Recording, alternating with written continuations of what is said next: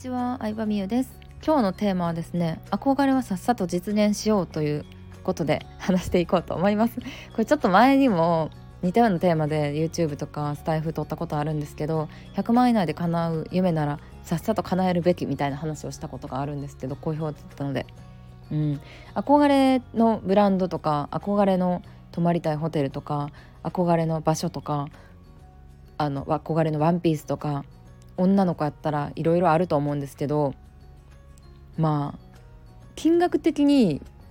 買えなくはないけど今じゃないなみたいな理由で躊躇してる人も多いと思うんですよ。でもそれ今買った方がいいよマジで。バッグとかワンピースとかはあの若い時しか着れないとか持てないものもあると思うし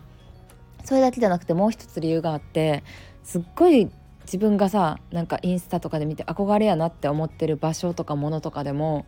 いざ自分が体験してみるとあこんなもんかって思う経験がね結構あるんですよこれ本当に。そうなの。やっぱそういうさ高いサービスって広告費にもすごいお金かけてるから海外のモデルさん使ったりしてもうキラッキラした感じを演出するのがすごいんですけど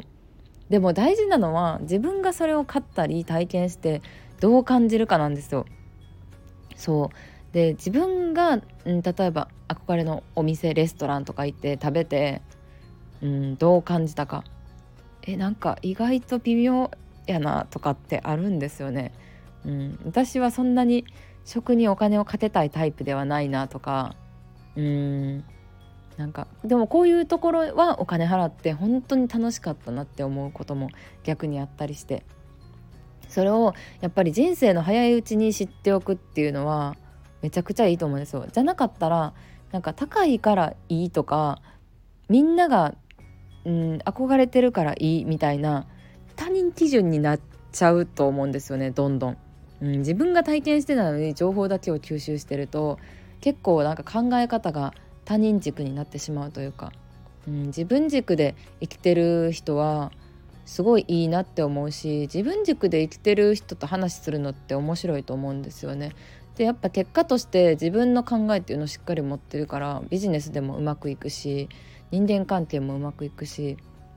そう思うとうんなんか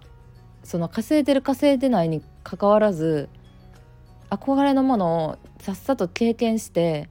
どう感じるかっていうのをぜひ体験してほしいなって思います。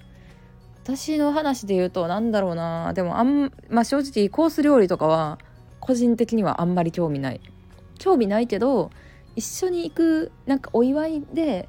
お祝い事でなんかレストラン行ったりとか、うん、例えばお客さんとこういうちょっとなんか豪華なディナーを食べるみたいな雰囲気を味わうっていう意味では好きなんですけど別に一人でいたらコンビニ弁当で全然いいですね。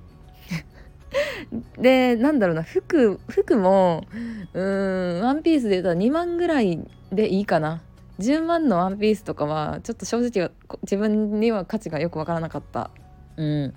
でもバッグはうん高い。そうですね。バッグとか時計はなんか変えたっていう自分の証として嬉しかったのはあるかな。うん。なんか仕事頑張ったなっていう頑張った証として持ってる感があるのでそのバッグとか時計を使うつけるたびになんかもっと仕事頑張ろうって思う意味では良かったかな。うん。そうですね。そうっていう感じでなんか体験してみるのは本当にいいなって思う。だってさいつかこういうことしたい。いつか海外旅行行きたい。いつかこれを買いたいって思ってさいつ来るのでしょうかそれは。うん。どうせだったらさ海外旅行行ってさいっぱい写真撮ったりさ、うん、おしゃれしたりするってなったらさ絶対早い方がいいと思うしうんその20代30代での自分の価値観が後の人生を作っていくと思うからまあみんなにはそうここでさネットビジネスの人はさそんなさいらんもん買ってんと教材を買いましょうってさ言った方がさ自分の商品が売れるのもさ正直わかんの分かるんだけど買ってほしいよ。私自身もちゃんと20代のうちにめちゃくちゃ自己投資をしてほんと手取り16万の OL じゃ考えられないぐらいの金額を使ったから今があるのも確かなんだけどでもうんなんかその